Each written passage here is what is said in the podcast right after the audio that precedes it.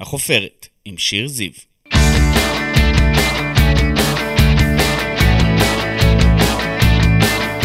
ברוכים הבאים לחופרת, אני שיר זיו, עיתונאית ישראל היום, אשת תקשורת וסופרת, וכאן בפודקאסט שלי אנחנו חופרים מדי שבוע באולפן ישראל היום עם אדם, בעל שם, מישהי או מישהו שכולכם מכירים מתעשיית הבידור, מעולם הספורט, מהתיאטרון או מהרשתות החברתיות.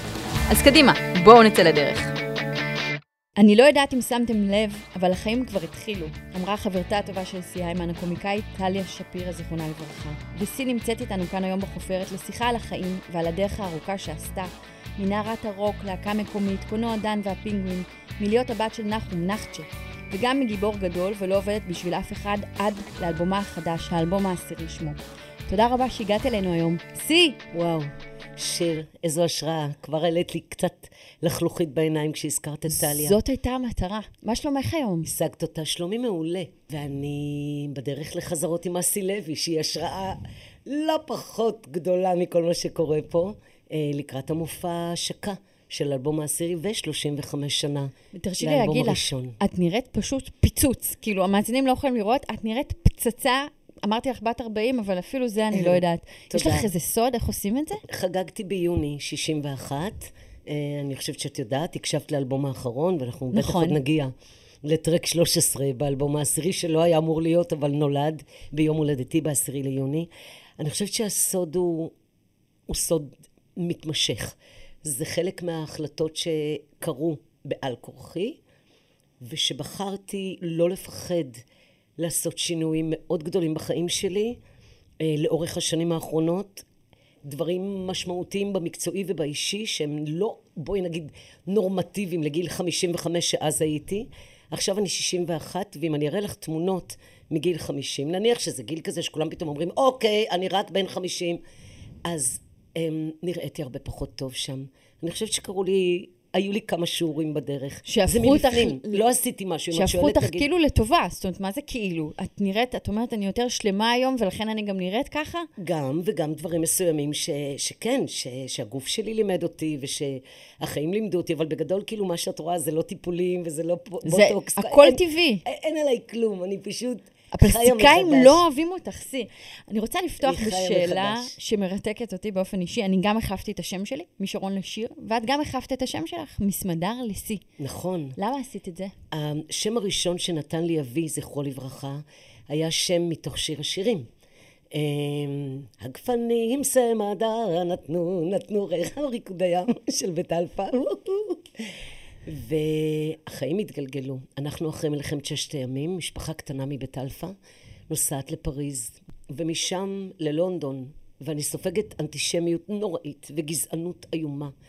אמ, בכל השנים האלה בעצם, עד שאני מחליטה ומבקשת מהוריי לחזור לארץ, לחזור לבית אלפא, לקיבוץ שבו נולדתי, בגיל 12, כי הם אומרים שהם יחזרו עוד שנה. אבל את חוזרת שנה. לבד. אני חוזרת לבד ילדה בת 12. ומשנה את שמי. ממש משנה את שמי, כי לא יכולתי יותר לסבול את השם סמדר בגלל הכינויים הנוראים שדבקו בו בגלות. שם. ש, שם. אני אשאל אותך על ההגעה הזו לארץ, בת 12 לבד. יש פה המון אה, בדידות. המון.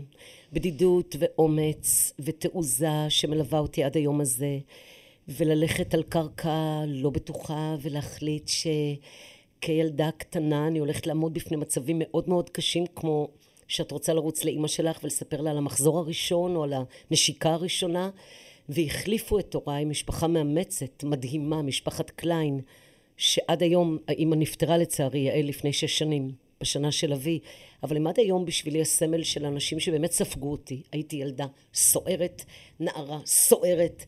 אה, עזבתי מקומות, והם הכילו. אותך, הם את הכילו, אומרת. הם הכילו, הם אהבו, הם טיפחו, הם דאגו שתהיה לי מורה לפסנתר, שבעצם הייתה המורה הראשונה שלי למוזיקה, שיהיה צריף בקצה הקיבוץ אז הם ראו פסנתר. אותך, הם באמת ראו אותך. אותי.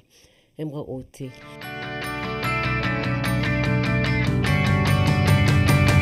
סי, את עובדת בתעשיית המוזיקה למעלה מ-35 שנים. אמת. ראית וחווית כל כך הרבה בתרבות, בתרבות הישראלית, הופעת בכל מקום אפשרי. היית אומרת שאת מכירה את הארץ יותר טוב מרוב האומנים?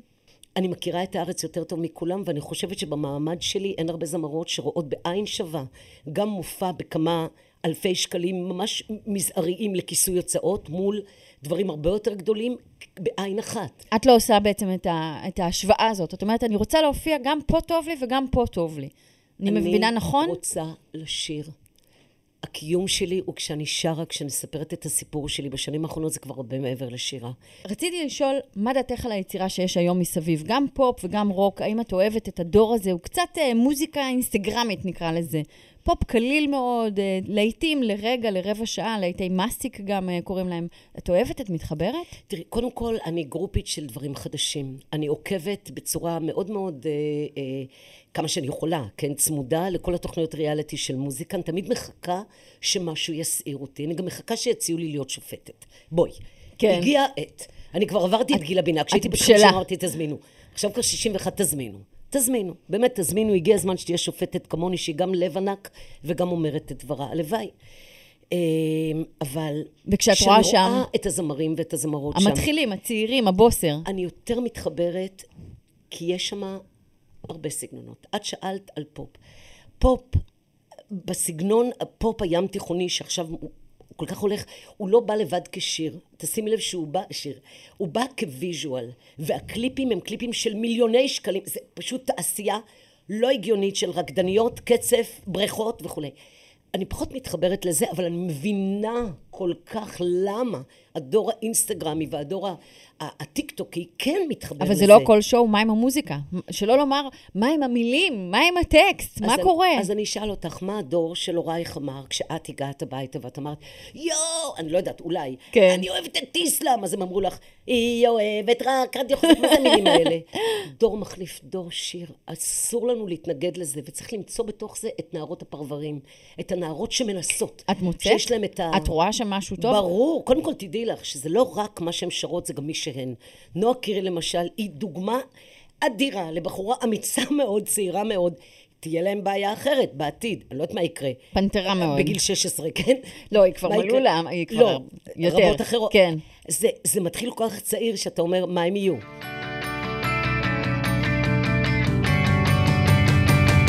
נחזור טיפה אחורה. פרצת בענק ב-1987, את כוכבת מטורפת עם להיטים ותארים ומשפחה, וערב הסילבסטר, 2013, את מתמוטטת על הבמה. תכף עשור לאירוע המטלטל ששינה את חייך. אמת. מה היה שם? היה שם. קודם כל, זאת הייתה תקופה שעשיתי פחות את מה שאני עושה עכשיו. אני לא הופעתי כמו שאני עכשיו, אני לא נראיתי כמו שאני עכשיו. המצב הכלכלי שלי אז, ב-2013, היה מאוד קשה. אני בעצם איבדתי אז את האומץ, אני מדברת על טרום, טרום המיגרנות, טרום המפרצת, סוג של שנה-שנתיים של מסתובבת בפלייבקים עם זמרות ליווי ועושה שירים של אחרים. עשיתי אז אמ, דברים אחרים, חתונות וועדי עובדים, התחלתי לעבוד בפנימיות עם נוער בסיכון, לכל דבר היה, הייתה סיבה. אני יודעת היום שזה שעשיתי מוזיקה עם הרבה מאוד ילדים שאין להם בית והם ילדי אומנה וילדים מאומצים, הייתה לזה סיבה. קל לראות את החיבור בין ילדה בת 12 שמגיעה לבד לישראל, בלי, בלי שורשים. ועוד יותר קל לראות את החיבור שאחרי המפרצת אסרו עליי לשיר. וחזרתי לפנימיות, ופתאום הייתה לי פרנסה שם. אז מה קרה עם המפרצת במוח? הייתי על במה קטנה ביישוב סגולה, במסעדת דרכים, שרה עם עוד זמרת ליווי איתי על הבמה, פלייבקים, חצות, כמו סרט מבוים, ספירה לאחור, עשר, תשע, כמו בפודקאסט שלי, גיבור גדול. ואז מה קורה? היה גיבור גדול. וכאב לך ראש עוד קודם לכן. כאב לי, כמה חודשים הוא כאב לי. כאב לי מאוד. את סובלת וממשיכה. סובלת וממשיכה לדחוף קדימה. כי את יודעת, אתה לא הולך בשביל כל כאב ראש לבית חולים. נכון. חברות אמרו לי, תקחי, יש אקמול פוקוס. לקחת. לקחתי, זה עשה לי בור בבטן, זה אכל לי את הבטן, אבל לקחתי. אמרו לי, אל תביטי על מסך מרצד, אוקיי? זה עושה.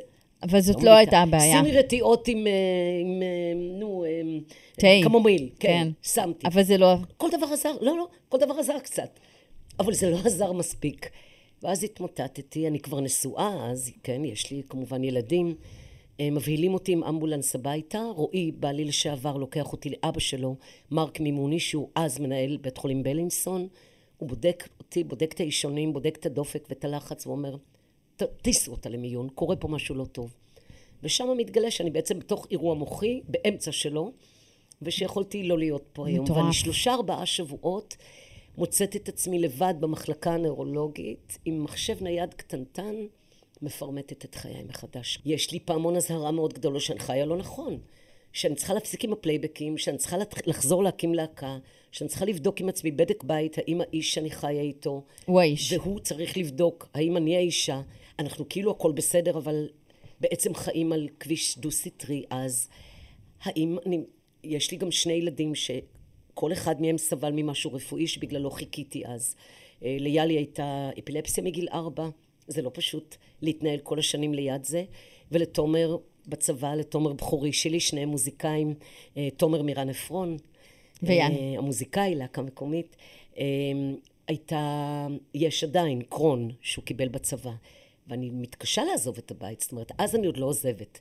כשנתיים אחר כך זה מתחיל להתבשל. אחד הקשיים שדיברת עליהם בראיונות בעבר היה קושי לשלב בין אימהות, האימהות הטוטלית שלך, שאת מאוד מאמינה בה, לבין חיי יצירה סוערים. אז איך עושים את זה? אני חושבת שהתשובה יושבת בפנייך. את אמרת לי קודם, וואו, איך את נראית. זה לקח את השנים פשוט.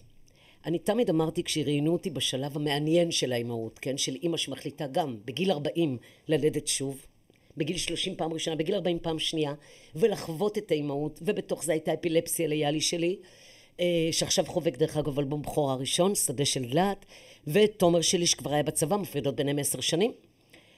זה היה שאני לא בטוחה שהחברה שלנו יודעת לשלב.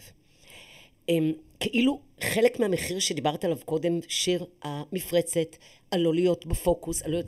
האנשים שפגשתי, חמי הוא גבר, אנשים שסיפרו לי על הדברים האלה הם גברים. אני מעריכה מאוד, אבל כל כך הרבה שנים הסתכלתי ואמרתי לעצמי, אוקיי, ליל אהבה בצמח, גברים, גברים, גברים, גברים, גברים, ושיא. זה זה, וזה ככה ממשיך. מאיר אריאל, בנים, בנים, בנים, בנים, בנים, והיהודים, כשיש שם את אורית. אה, אישה משלמת מחיר. אני לא רוצה פה אה, לבאס או להוריד לכם את הרוח מהמפרשים, שאנחנו חושבות שהעניין הזה השתנה, הוא לא השתנה. הפריצה הגדולה שלי, הפריחה. הגדולה שלי היא עכשיו, היא התחילה מגיל 55, כן, כשהילדים שלי כבר היו גדולים. אבל זה מחיר שאנחנו משלמות ב... מרצון שלנו להיות בבית ולהשקיע באימהות, או שזה מחיר שהחברה אה, גורמת לנו לעשות את זה? זאת אומרת, יש פה איזושהי שאלה, מה, מה מוביל למה? זאת אומרת, את הרגשת שדלתות אה, נחסמות בפנייך, או שאת אומרת, אוקיי, יש ליל אהבה בצמח, אבל נגיד שנה אחרי זה, או ילדים קטנים מאוד, אני צריכה, סלש, רוצה להיות בבית איתם, שזה גם מאוד מובן לי. קודם כל, דברים משתנים, גם עכשיו. גם עכשיו מקום של אישה והיכולת שלה לגדל תינוק היא לא כמו בשנים ההם.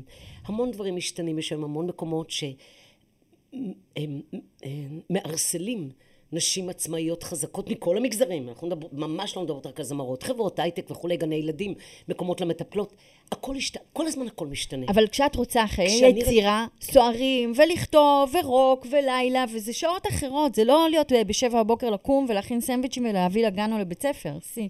זה גם אי אפשר. אז כן, אפשר. אפשר? עשיתי הכל והיה מחיר. אבל שוב, רגע, עשיתי הכל, אבל לא עשיתי אז כמו שאני עושה עכשיו. עשיתי, הופעתי, את יודעת מה? התשובה לזה נמצאת אצל הילדים. אני הרבה פעמים יושבת עם תומר ויאלי ואומרת להם, איזה אימא, תספרו לי בבקשה, חשוב לי לשאול, איזה אימא ראיתם אז? אז תומר אומר לי, מה זאת אומרת? אימא רוקנרול, את פייטרית, את הצלחת הכל. כשכל האימהות פתחו פה בגן ואמרו, בטח אופר תבוא לקחת את הילד שלה, או בטח אה, אחרי הפסטיגל, בטח איזו אה, מטפלת תביא. תמיד אני זוכר איך לקחת אותי עם עיניים עם גפרור, אבל אמרת, אני לוקחת. וכן, היו מחירים שיר, הציעו לי טורים בארצות הברית של חודש, לא לקחתי. לקחתי שווייץ יומיים וחזרתי. מתחרטת? לא, ממש לא. ממש לא. אני חיה בשלמות. אולי, תשמעי, אולי אני נדירה בעניין הזה שגם בגיל שלי עכשיו אני מרגישה שכל הטוב עוד לפניי, ובעצם אני עוד בדרך ל... כן, שוני, קיסריה ובכלל. אבל... אמ, את לא מתחרטת. אני מרגישה שהדברים הגדולים ניתנים להשגה גם כשאישה היא בת 55-60. אני לא בסיכום, אני בפריצה. את ממש מחזירה אותנו לשם, עושה איזושהי סגירת מעגל, אז אני קופצת טיפה קדימה ב-2016, אביך נפטר, אימא חולה, חלתה, ואת התגרשת. זאת שנה איומה עם כל כך הרבה כאב. איך שרדת את השנה הזו? אני חושבת שמרוב פעולות שנדרשו ממני לעשות, שרדתי אותה, ולקחתי בהדרגה זמן אה, לעשות את העיכול של הכאב בשלבים. אבא שלי לא היה אבא רגיל. זה לא היה אבא של... אה, כיתה א', ושל נשיקה של הבחור הראשון, ושל אבא כואב לי הלב, נפרדתי. לא, זה אבא ששולח מפוחית מחו"ל, מלונדון, הוא היה ואומר, מאוד קשוח. ואומר, אה, הוא גם תסתדרי. היה רוסי במהות שלו. באמת שהוא היה קשוח. היה בו משהו מריגה. ו...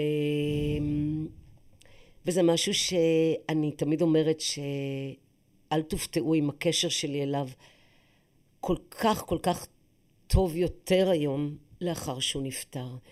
אני הענקתי לו את כל אהבתי, סעדתי אותו וליקקתי את הרצפה שעליה הוא מעד בשנותיו האחרונות, ללא כסף, ללא כבוד. כל האומנים הגדולים שהוא הקים לא באו לפקוד אותו כמעט, למעט בודדים, חני... אני רואה שזה מאוד ו- מאוד כואב לך. מאוד, מאוד, מאוד. התאכזבת הייתי מהם. שם. הייתי שם. לא, אני לא, אני, זה, אם כבר זה שלו. אני לא יכולה להתאכזב בשבילו. אני לא, זה לא משפט שנאמר מפי ואני לא שם. הוא התאכזב? הוא כאב את זה. הוא הבין שהוא נשאר לבד. שהוא בנה קריירות שלמות, את יודעת. לאחרים. אימפריה של זמר עברי. כל כך ו- הרבה אנשים באמת אה, זכו ממנו. אבל זו גם הייתה בחירת חייו. את יודעת, המון האשימו את המדינה כשהוא נפטר, ובאו אליי ובאו. אמרתי להם, חברים, תקשיבו, קודם כל אני רק אחת בעולם. אני לא יכולה להיות, לכאוב גם את הכאב שלו וגם את מה שהוא לא עשה וכן עשה. אבא שלי היה איש מאוד פראי בתוכו, טרובדור, חי את החיים במלואם, כך הוא רצה לחיות וכך הוא רצה למות. והשנה הזו, 2016, איך, איך את עוברת אותה? אימא, אה, אימא שלי, דליה, אה, מתגלית כחולת סרטן קשה ב-2016. צריכה לומר שהיא כבר הייתה שנים גרושה מאבי, וחייתה עם אה, איש אחר בחולון. אה, אני מקבלת את הבשורה שהיא חלתה בסרטן, ממש, זה פשוט אבסורד לספר את זה, אבל בשבעה של אבא. שגם לא היה איפה לעשות שבעה, אז עשו אצלי בחצר, כי בעצם אבא שלי לא השאיר, לא הייתה כתובת. אז ככה באו אליי קצת, באו אל אחותי בילי, כמובן, אה, אל דודה שלי. הסתובבנו, בעיקר זה היה מין אה, שבעה כזה שרון חולדאי מגיע עם חליל, נתן סלור מגיע עם שירים של אבא שלו, אה, של אימא שלו, סליחה, אה, ושל סבא שלו, נתן אלתרמן, ותרצה אתר כמובן, וכולם שרים ומספרים סיפורים לאבא שלי, כאילו רוחמה רע, זה... האם זה צולם סי האירוע הזה? כי זה נשמע לי כמו שבעה שהייתה יכולה להפוך לסרט דוקומנטרי אדיר, ובאמת בעל ערך היסטורי, וחבל אם לא צילמו. אז לא אולי- חבל. כי צילמו. עשר שנים מלווה אותי צוות דוקו של אסף לביא הראל, הסרט שלנו גמור. הוא עומד לצאת בדוקו אביב, באביב הזה, 2023? 2023. אז הנה, אני הרמתי במאי- להנחתה. הרמת מאוד.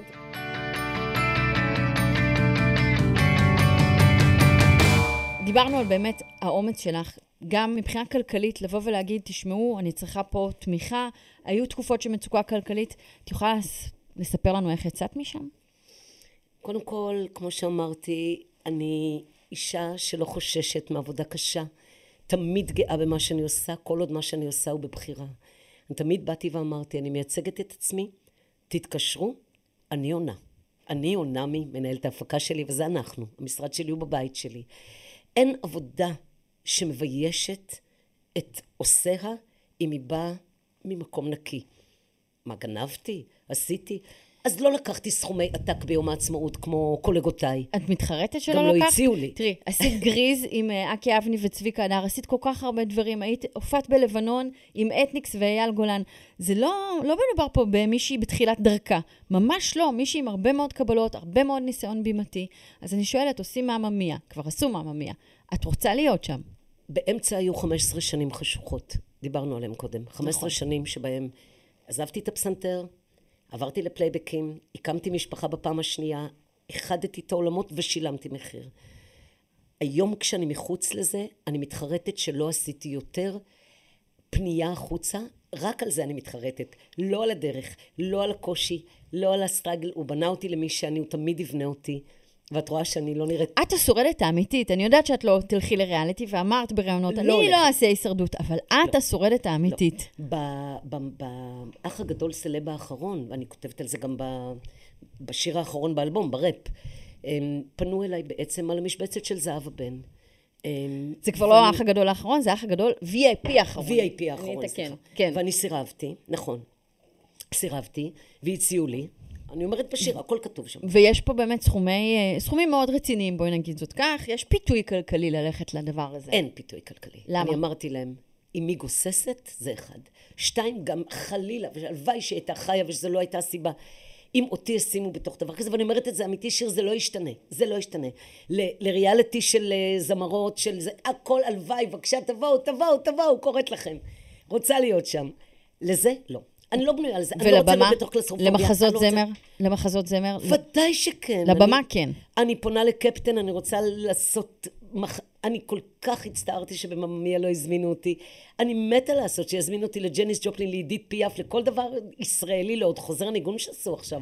איזו שאלה, אני בוגרת בית צבי, אני... זה בטח. המקום הטבעי שלך, את אומרת. ברור. עשית המון שיתופי פעולה לאורך השנים, עבדת מיגאל בשן ויזהר דני אשדוד. ליטני. דני ליטני, מרגול. את אוהבת את זה? את אוהבת לעבוד עם אנשים? מתה על זה. זה אדיר, זה אדיר. זה תמיד ערך מוסף. תמיד אני לומדת. הפעם האחרונה שלי הייתה שלמה ארצי. הפעם הבאה שלי אסי לוי ודנה ברגר. זה מדהים. זה מדהים. קודם כל זה מדהים להיות ליד אומנים שהם גדולים. אתה רואה כל כך הרבה דברים שאתה אומר לעצמך, אני כזה, לא כזה, איך הצוות שמנהל אותו, וואו, איזה צוות היה בשוני. ועדיין זה שלמה ארצי, שאמרו לי, אל תגעי בו, הוא לא אוהב שמחבקים אותו. בום! באתי וחיבקתי אותו. אל תצלמי אותו, צילומים. אל תג... וכמה שרק נגעתי בו והכנתי לו מגבת שכתוב עליה שלמה, הגשמת לי חלום.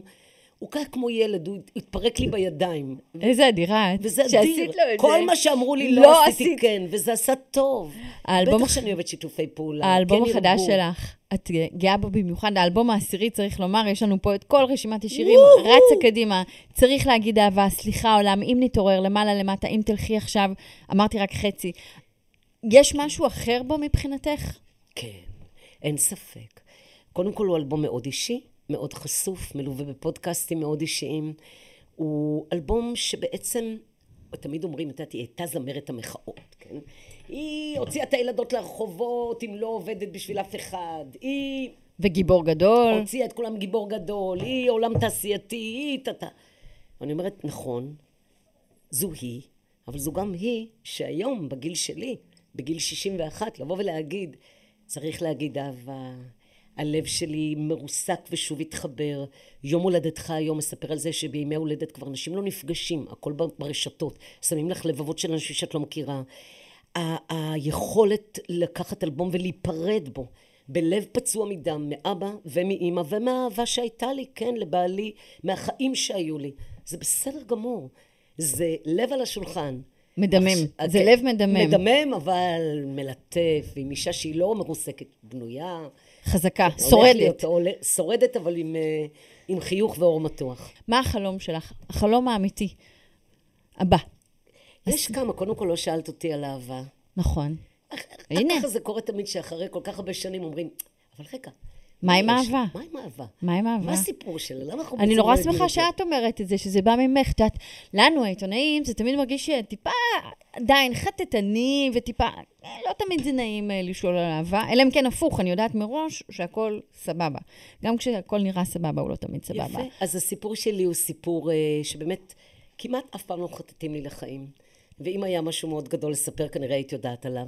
אבל אני כן אומרת היום שאני אני מתקשה לצאת עם אנשים בני גילי. זאת אומרת, לא קרה לי שפגשתי מישהו בן 61 ושזה התאים. אם זה יקרה, זה, זה בסדר. נס. זה כן, או 57, 8. אבל כן לגמרי מישהו באזורים של ה-51, 52, 3, כמו שהיה לי גם... אבל הוא גם צריך שלי. להיראות בן 40, אה, נכון. ועם הרבה אנרגיות נכון. ושמחת חיים. וגם שבעיקר יבין או ידע שהוא מקבל אישה מאוד מאוד לא שגרתית, מאוד מיוחדת, ושהיום כבר לא צריך גם להגיד מתי תחזרי הביתה מהופעה, הילדים מחכים. אה, זה עכשיו כבר צריך אחרת. לחיות את האושר. יש לי חלומות, אני באמת חולמת להיכנס יותר חזק לתיאטרון ולקולנוע, ואני מקווה גם לעשות איזשהו טור בקרוון, ולכתוב איזשהו אלבום כשאני בדרכים בארץ ובעולם. יש לי איזשהו חלום כזה. חלומות נפלאים. סי, אני מאחלת לך שתגשימי כל אחד מהם. מה היא רוצה? קרוון! זה נשמע לי נהדר, גם מאוד מתאים לתקופה, את יודעת, איפה. שאנחנו... ב... ב... אולפן קטן בתוך הקרוון, אם לא, תתפוס את אותנו יודעת, קורונה. פוסט קורונה, כן, קרוון, להיות... On the road. בעצם זה גם משהו פמיניסטי, את יודעת, זה להיות uh, שליטה על עצמך, כן. על התנועה שלך, על החופש שלך. תודה רבה לסי שיר, שהגעת. את מדהימה, תודה את רבה. מדהימה, את מדהימה. תודה רבה לסיימן, תודה לכם על ההאזנה, תודה לאסף כשר ולמחלקת הוידאו, עדן, סיון, לירון וענבר, אני הייתי שיר זיו, ונתראה בחפירה הבאה בשבוע הבא.